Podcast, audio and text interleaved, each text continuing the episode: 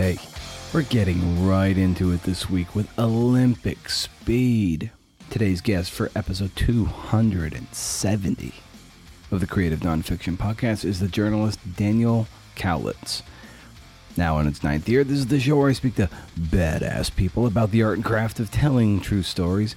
His piece on enthusiastic sobriety, or ES, about Bob Meehan and the wreckage his program and cult caused is a sprawling and ambitious piece and makes you go, how the F did Daniel pull this off? So consider subscribing to The Atavist because that's where you're going to find this piece. And support the blockbuster storytelling Seyward Darby and company are are up to over there. Incredible writing, beautiful design. It's the way long form journalism is meant to be. So we talk about Daniel's piece, but first I speak with lead editor of the piece, Jonah Ogles. That's that's what we're going to do. So I told you we would be getting right into it. So let's do this.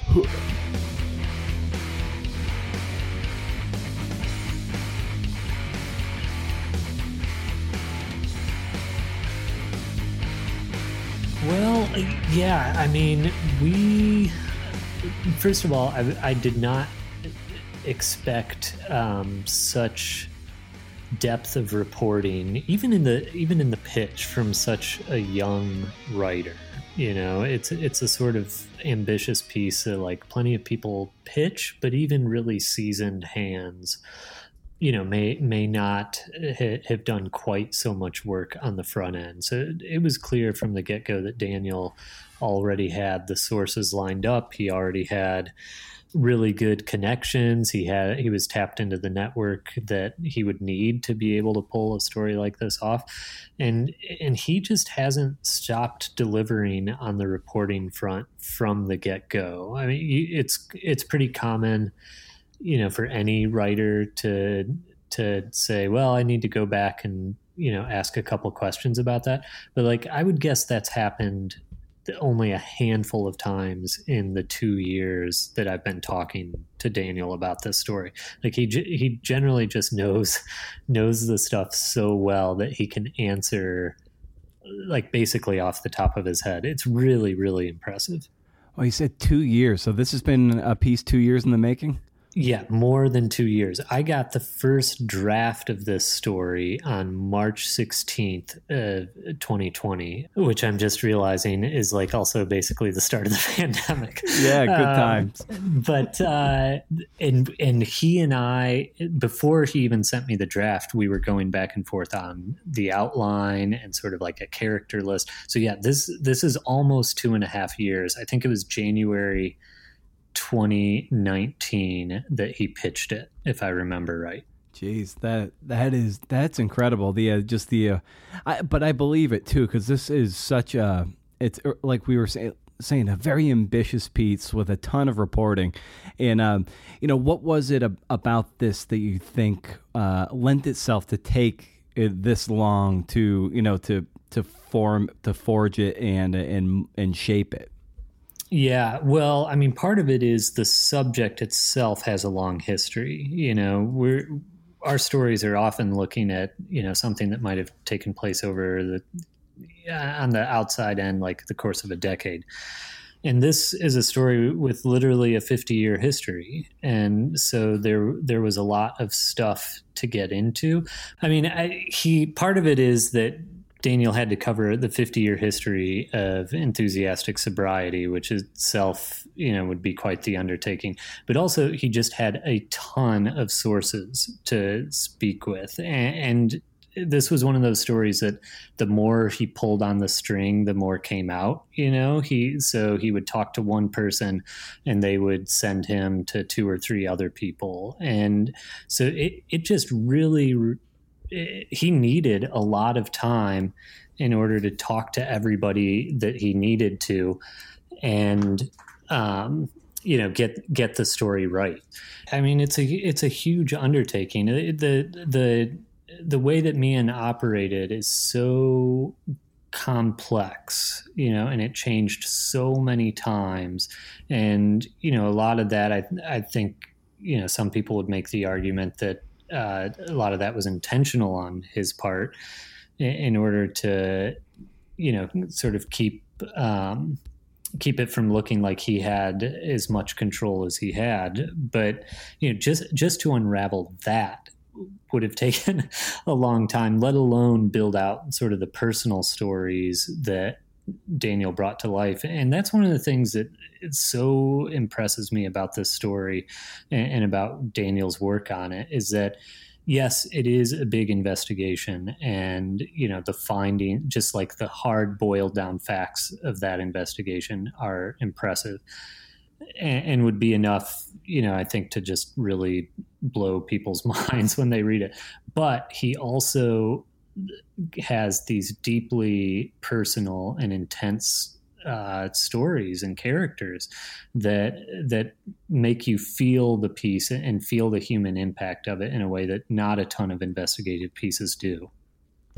And on your end, uh, is something I always love to get your insights and Seyward as well is, you know, what was it like for you to edit and help shape uh, this piece to to make it, you know, what we what we have come to know as that Atavist story of that that that very narrative driven, cinematically driven story.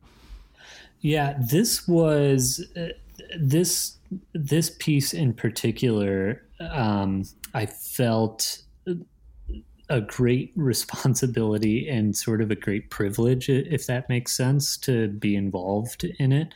You know, I, I think Daniel was going to tell a story, a great story, regardless of, of where it appeared. I'm glad he he found an outlet where he could write at the length that he did because I, I think the story benefits from it.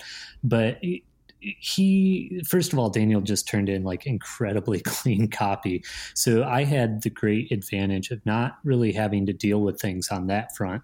All that daniel and i talked about really was just like storytelling.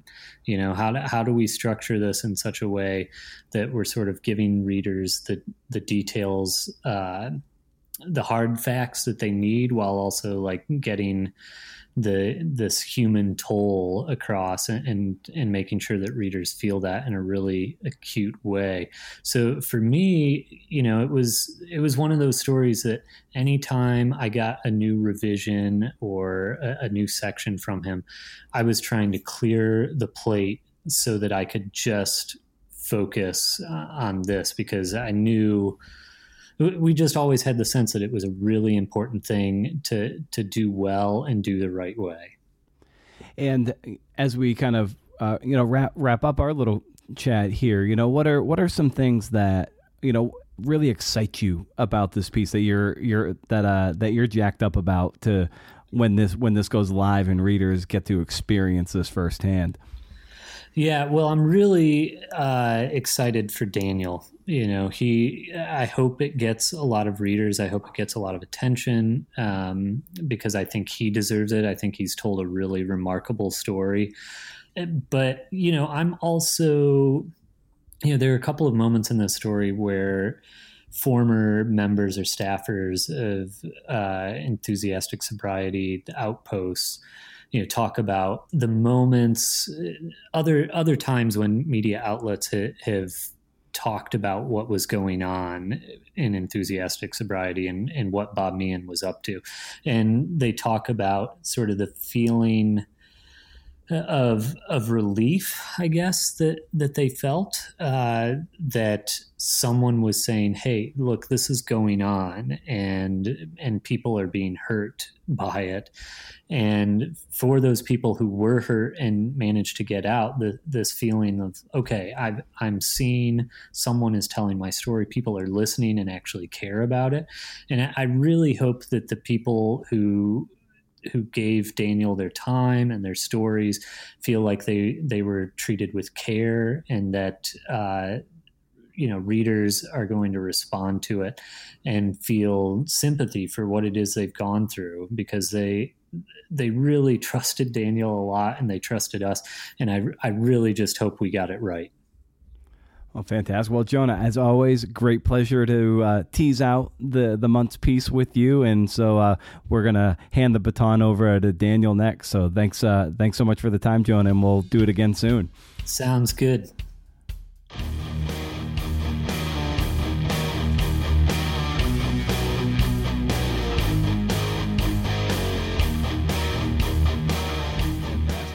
So, uh, so what got what got you into the freelance feature writing morass? I think at the time it would have been the mid 2010s. The extent of my written output, I was a kind of satirical internet collagist, had a kind of Tumblr blog.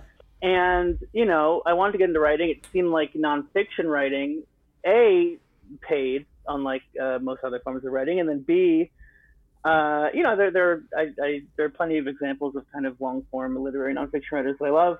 And uh, so I would have been, I, how did I get started there? Yeah, and actually, so I'd done these kind of stupid internet collages for uh, my editor and now friend Marina uh, for a website called Animal New York that is now dead. And when I so what is define that for me? What is an internet collage? So I would basically, I can't believe I'm going into this here, but I would basically uh, print out uh, existing websites, cut them up, collage them, superimpose uh, new ostensibly funny text on top of them, scan them back, and it was unbelievably labor intensive for no real gain. and I did that for for some time. Uh, not a huge amount, maybe like one or two. It was like the first thing I kind of did out of out of college, but uh, you know, I figured that that was not a sustainable career path. I yeah wanted to branch into more legitimate kinds of writing. Uh, so yeah, my my uh, the Marina, I kind of expressed this to her, and I started going on these little reporting jaunts. I think I profiled uh, New York City's only um, pro smoking advocate for uh, a now defunct website called Hopes and Fears. Uh, I went to some kind of taxi driving school, cab school in Jackson Heights. Uh, I went to the last remaining tunnel of love. And these were all pretty short pieces. And yeah, just kind of went from there. Uh, you know, I've been pursuing other kinds of writing all throughout. I've never been like a full time freelance journalist or anything. Uh, but that that is probably the origin right there. Nice. So, w- are you a full lance, uh, full full it's a full time freelancer now, or do you have other things that are oh, kind of on other, the side that that kind of subsidize I'd be interested in, in being a full time freelance writer. It seems like it would be very difficult. The yeah. piece that I'm here to talk about took about two years, so yeah. I, I, can't can't really rely on that as a as a source of income. But I mean, I guess some people can. Uh, but no, I mean, I, I, got all kinds of you know random gigs helping uh, uh, Russian people finesse their internal business correspondence, doing various things for the city of Tulsa, Oklahoma, whole whole smorgasbord of weird stuff. Yeah, I, I love hearing that because I, I think a lot of people who who get into this, eh, who really want to do you know, freelance journalism and long form features, they're like, how the hell do you even make it happen? And the fact yeah. is, so many other very like people we look at and be like, that is an objectively successful, prominent freelance journalist. And they're like, yeah, I'm doing this other thing on the side too because I need something steady that's going to get me some health insurance. yeah, no, absolutely. I mean, I was listening to uh, the novelist Joshua Cohen on the Our Struggle podcast, and he is like probably one of the most prominent and lauded novelists of uh, his or our generation. And uh, yeah, even he said he doesn't make a living from his books. And I mean, I guess that's maybe specific to fiction writing. But yeah, no, there's not a lot of money in the game, or maybe there is, and I just don't know where to find it. But yeah. yeah, I haven't found it either, man. So yeah, yeah, absolutely. but uh, so when I was talking to Jonah earlier, yeah, he and you alluded to it as well that this piece that you've done for the Atavist. I mean, you've been reporting this for more than two years. So, uh, yeah, just take us to the process of how you discovered or rediscovered this story and how you put your own repertorial spin on it. Sure. So it was actually it's been two years since I started doing it with Jonah. The full process is four years. About four years ago, uh, this was right around the time when I decided that I wanted to get into long form feature writing, I started a multi Reddit, which is like where you can compile a bunch of you know different subreddits into one feed and scroll through it. And uh, I would just brute force throw through that hundred or so feeds like every day, uh, and it yielded basically nothing. And I did that for months. Then one day I came across uh, a post from a woman who said that she had lost track of her child, or her connection with the child had been severed. She'd been trying to get in touch with them, and she was asking for help and I reached out to her. Uh, her name was Christine. It turned out that her daughter was in one of these enthusiastic sobriety programs. At the time, in the very beginning, the initial conception, having learned, and should I explain what those programs are, or is that did Jonah take care of that? I I think it would be good if you explained it too to as a to just bring people up to speed about kind of the crux of what uh, what what the story centers on. Sure. So uh, about 50 years ago, a charismatic uh, con man, drug addict uh, named Bob Meehan moved to Houston, started a kind of uh, youth group, an anti-drug youth group that was uh, founded with this anti-drug philosophy called enthusiastic sobriety, which is a lot like AA, but uh, many of the central tenets have been replaced. Most notably, he added this rule that you should only stick with winners, which in practice means basically cutting off anyone who is not in the group, including your own parents, if uh, they're not on board with the program. It was controversial from the very start. There was a, a pretty damning 60 Minutes piece in 1980. Various other controversies flared up over the course of the years. There was another one in 2005, but seemingly the program is unkillable. It is now run by Bob Meehan's son-in-law, Quinn Stonebreaker. Yeah, these these programs kind of cause a lot of damage. They don't really equip kids with any kinds of skills to combat drug use once they're not in the program. They end up staying in the program for years and years, and then those that are elevated to be counselors uh, end up in what is effectively a cult, where their lives and all their decisions are controlled by the higher ups. A lot of the staff make like you know, uh, I think one of the person, one of the people we talked to at the end of the article makes, I think it was like two hundred dollars a week for 80 hours of work or something like that, something crazy. So anyway, yeah, sorry, that's a pretty scattered explanation of, of what all of this is. But yeah, to get back to what I was saying initially, uh, at the time when I found this, uh, it was like early 2017. I was 26, which is at the very upper end of uh, the age limit for this program. So my first impulse was to join it and to kind of go undercover and be in the program for a while. I was quickly disabused of that idea, but um, you know, I was reporting it on and off, mostly off for a while. I distinctly remember a conversation in a cafe with a friend of mine where I was like, I don't, I don't think I can even do this. It would just take so, so, so, so much time to do right. But then on a whim, uh, about two years after stumbling across this idea, I came across some kind of call for pitches from the Atavist where they said they were looking for these long, intensive narrative stories, and I thought maybe I would pitch to them, and I did, and uh, then I then I started writing it for them. How did you start getting your head around the the size of this uh, story, the size and scope of it, because it is such an ambitious piece of uh, of of the history of the enthusiastic sobriety and, and just uh, you know, just telling telling the story of the the people involved and the people whose lives were effectively ruined by it. Absolutely, yeah. I mean, it took a long, long time to really understand what was going on here. When I first started reporting it, I was mostly talking to teens who were in the program, or rather, who had left the program pretty recently. So I was only getting an idea of kind of how things were now. I don't think I totally realized that it had this long history. I certainly didn't realize some of the crazier stuff about its past. It, it wasn't until I started writing this for the Atavist about two years in that I was put in touch with a um, former ES higher up named Dave Cherry, or actually, someone drew my attention to this blog called uh, How I Was Spiritually Raped and Left to Die, which is uh, this blog spot. It's like 20,000 words or something longer, 40,000 words and it is the uh, first person account of um, a defector from enthusiastic sobriety. Uh, and it's a really powerful story. I mean, Dave Cherry, who is the author of it, is an amazing writer.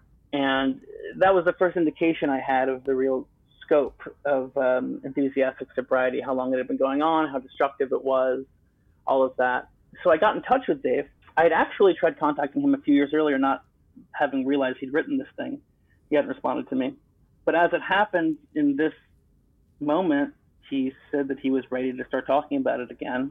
So he was really essential in helping me to understand the kind of mechanics of this program because he had a pretty privileged vantage point.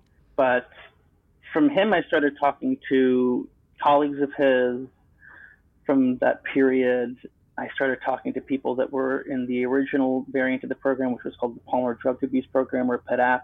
And the it just kept snowballing. Still don't really feel like I fully got my head around it because you have all of these different programs and branches in all these different parts of the country. They all subscribe to the same uh, sobriety philosophy, but they each have a different cast of characters. It wasn't until maybe two years into doing this that I even really nailed down the names of the different branches and what was connected to what. It took quite a long time, a lot of chart making, so many, many notes. Wow, that's that's incredible. I'm picturing like the the classic sort of tracking down the serial killer type thing with on the big cork board with yarn going no, every which direction. Yeah, I mean, I I don't know if I, I, didn't have the cork board, but I looked like that person in the sense that I looked completely insane uh, throughout uh, much of this process, including right now. Uh, but yeah, definitely. you know, the the great New Yorker writer Lawrence Wright talks about in any long story, be it a book or magazine story, that you have to have a mule to really carry yeah. the narrative. Yeah. And it looks like Dave Cherry was your your mule for this piece. So what made him such a great central figure for you? Well, Cherry was useful because he he his tenure spanned a few different eras. So he came in in the 1980s, the early 1980s, and he was there at a kind of inflection point in Bob Meehan's career. Bob Meehan being the kind of cult guru who, who ran all of this. He was also central to the 2005 campaign to take the programs down. And so there's a kind of arc to his time there in, in the program spanning from 1982 to 2004 but then there are still, I think, 26 years left unaccounted for that Dave Cherry was not a part of. But he was someone who, more than many of the people I talked to, I mean, everyone was deeply affected by their time there. Many were seriously traumatized, but his memory of what had happened and uh, the marks that had left on him made him a really useful, compelling subject. And given that you've got you've got him, and then as Jonah was saying, it was like the more people you were speaking with, the the more people they told you to speak to, and so forth. And that's like the great, as you were talking about earlier, the how it snowballs and you start yeah. getting more and more information. Uh, so for you, what was you know how did you keep your mind around all of that, all of that sort of repertorial glut, and you know, and, and organize it in such a way that you're able to synthesize it and write such a compelling yarn. Uh, well, thank you for calling it compelling. Uh, in the most like uh, roundabout, idiotic ways possible. I mean, I've never done anything like this before, and I've learned quite a bit. I would not do it in the same way again, and I guess that is the benefit of, of doing something like this. But I just have like hundreds of Gmail drafts, Google Docs, different timelines, just this whole mess of material, and then I was constantly trying to synthesize and you know merge people's accounts and um, uh, it, it, was very hard to, to keep a handle on exactly what happened. I did find it. I mean, I think fundamentally, and this is probably obvious, the most useful thing to have is just a chronology. And actually, I don't know if Jonah mentioned this to you, but I think it became very clear uh, in the process of reporting this that there was so so much material it was going to be hard to find a kind of through line. And so I think that yeah, I assembled a ten thousand word chronology before even writing a word of the piece itself, which I then sent to Jonah, and uh, he did an incredible job, sort of identifying, you know, stepping stones through the piece um, from that chronology, and then from there, I, I kind of, you know, found the material to enrich the those different those different points. What's uh what's what's always struck me about uh, speaking with anyone involved in an Atavist story, uh, whether it be the editors or the writer themselves, is that it's it's really a very collaborative experience. Oh, unbelievably so. Yes, I mean I have worked so closely with Jonah throughout this. He is such an amazing uh, editor. It's gone through so many iterations. He has put up with so much for me in terms of my various kind of anxieties about it and confusions, and also just incompetencies. I mean, again, I've never done uh, an investigative piece before of any kind, let alone one that is 20,000 words. But no, for the last, you know, two years, two and a half years, we have been working together very closely, and he has been there to basically talk out any issues and has, you know, and then Seyward too. I mean, she came in later in the process, but she, she was tremendously helpful as well. Yeah, and what what about the process in working with with Jonah and, and Seyward through this, you know what, you know what, you know where were you maybe let's say at the beginning, and like where are you where are you now in terms of just your confidence in in being able to pull off something of this nature? Uh, I am more or less confident I could do it again. I don't know if I would want to. Uh, not not because you know, I mean, I, am very happy with how this turned out and very grateful for the for the work that uh, they were enjoying to put on it. I just I don't think I could have ever imagined uh, how time consuming something like this was and how labor intensive. And it feels good. I mean, it's you know, I feel uh, productive doing it, transcribing an interview, condensing it, doing all the kind of peripheral work that's involved with investigative journalism. But it's a really interesting kind of writing because you know I'm used to a kind of writing where you write something and then it's published. I mean, I'd be that sort of jokey pieces or opinion pieces or much less intensive sort of first person go somewhere and write about it pieces.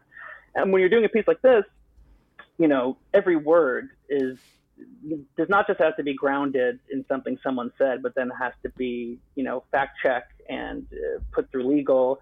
And, you know, that's all good, obviously, but it, it takes a lot out of you. But no, I mean, at the same time, you know, uh, I didn't go to journalism school or anything, and I, I feel like this is a, a real education, uh, which I'm very grateful for. And I suspect I probably will do something like this again at some point. With as much reporting and interviewing that goes into something as ambitious uh, uh, uh, as ambitious a piece as this is, it sometimes can be it can be hard to get off like the research or the reporter flywheel. Like you just want to keep yeah. going and going and going. Yes, no, it, absolutely. So, yeah, so in, in that sense, uh, sometimes people just say what what made you stop, and he's like, oh, the deadline.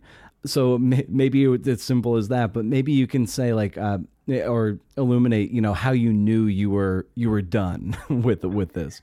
You know, I might have to go with the deadline too, uh, I, although that was extended quite a few times. I'm trying to think uh, how the process played out. I mean, that has been kind of the problem, even in fact checking in these final rounds, is that oftentimes, you know, I'm trying to remember things that I reported in 2017 or 2019 um, because this process has gone on for so long. But as how did it end? There was a point uh, a couple years into this where I would talk to someone and I could almost you know predict what they would say next, and yet I still went on conducting interviews because even though I would almost invariably know the broad outlines of what they were going to say. There might be kind of one useful detail in an hour's conversation that I could then insert into the story. But at a certain point, uh, yes, you do have to kind of, you know, decide it's time to wrap things up.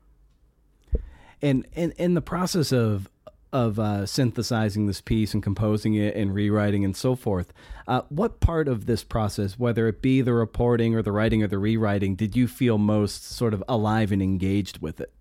That's a good question. You know, I think it was the reporting, and I think it was kind of assembling the material and watching it all come together and shaping, you know, this more or less coherent narrative out of what was really just kind of a blizzard of facts and anecdotes and hearsay. Obviously, hearsay that has since been verified.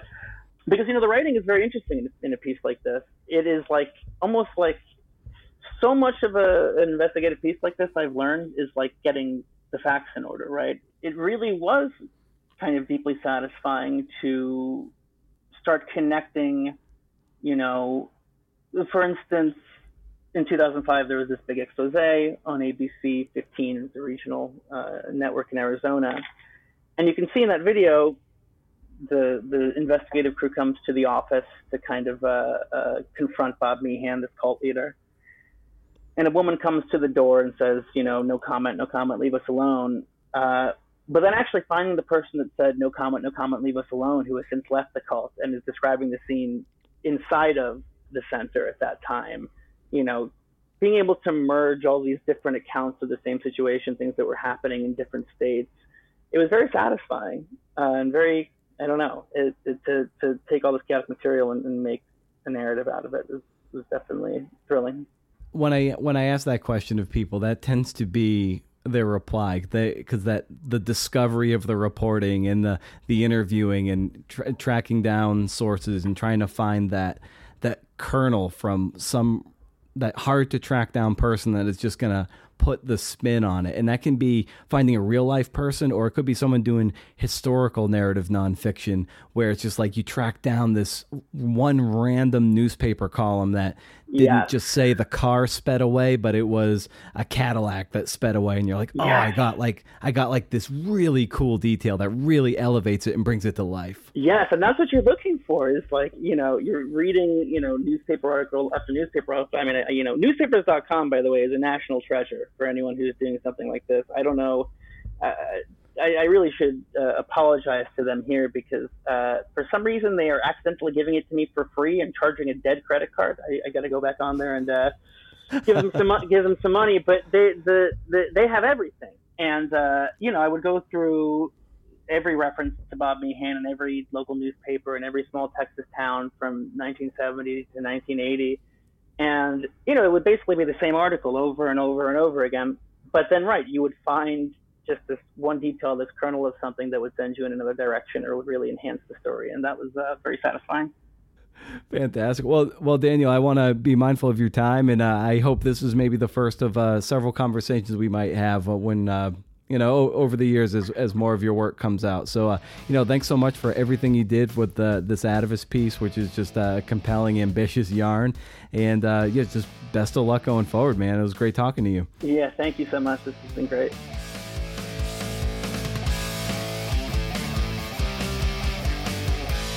Really is kind of unreal that Daniel has never done anything like this before. I salute you. And uh, so go to Atavist Magazine to check that out. Consider subscribing to Atavist so you can support that incredible journalism that they are up to. It, it doesn't re- it not only reads well, but also it it just looks beautiful. And like I said in the intro, it's the way long form journalism is meant to be. They do it right. They do it well.